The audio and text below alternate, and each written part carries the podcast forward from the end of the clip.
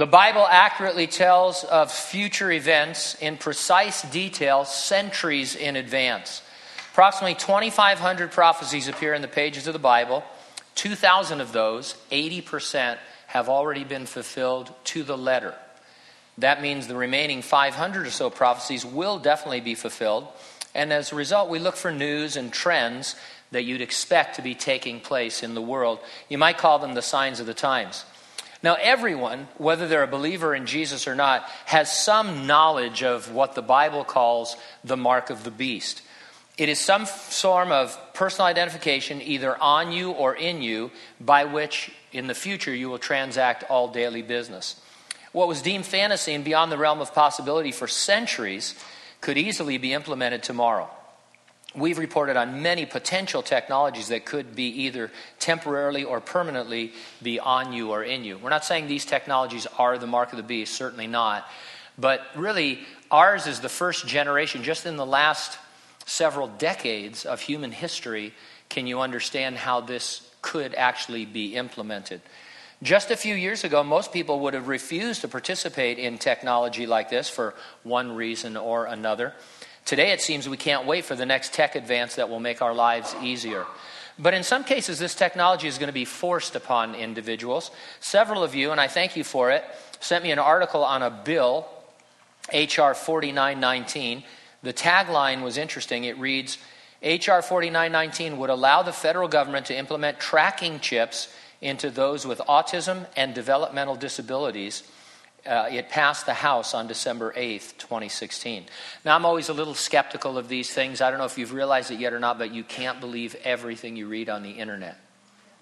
99% I'm sure is fine, but that other 1%, it's, it's, it's tough. Uh, but this one seems legit. One lawmaker who read the bill and had to vote on it is Representative Louis Gohmert of Texas.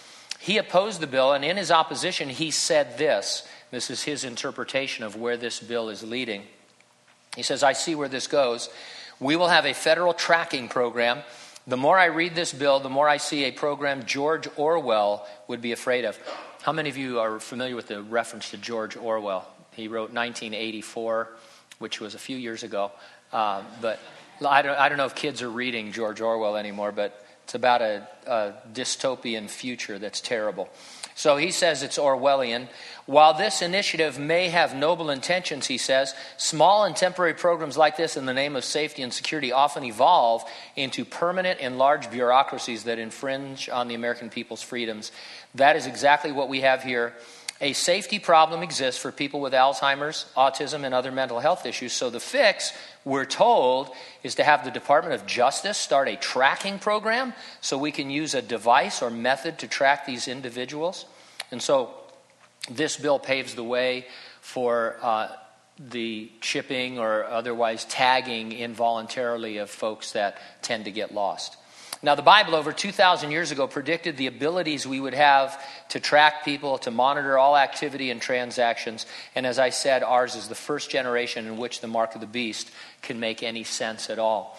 Now, the mark of the beast is not the application of technology, it refers to a time in the middle of the Great Tribulation when the world leader that we know as the Antichrist makes a demand that his citizens worship him and swear allegiance to him. If they do not, they will already be participating in this economic system, this marking system.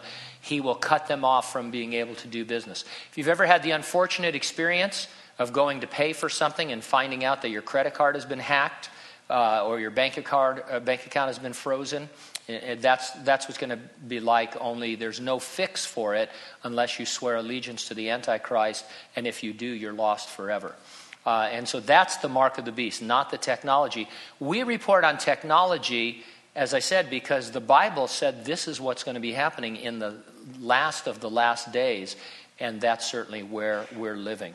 Jesus promised he would come and resurrect the dead in Christ and rapture living believers before the Great Tribulation. We're not in any danger of being in that time or entering into that time.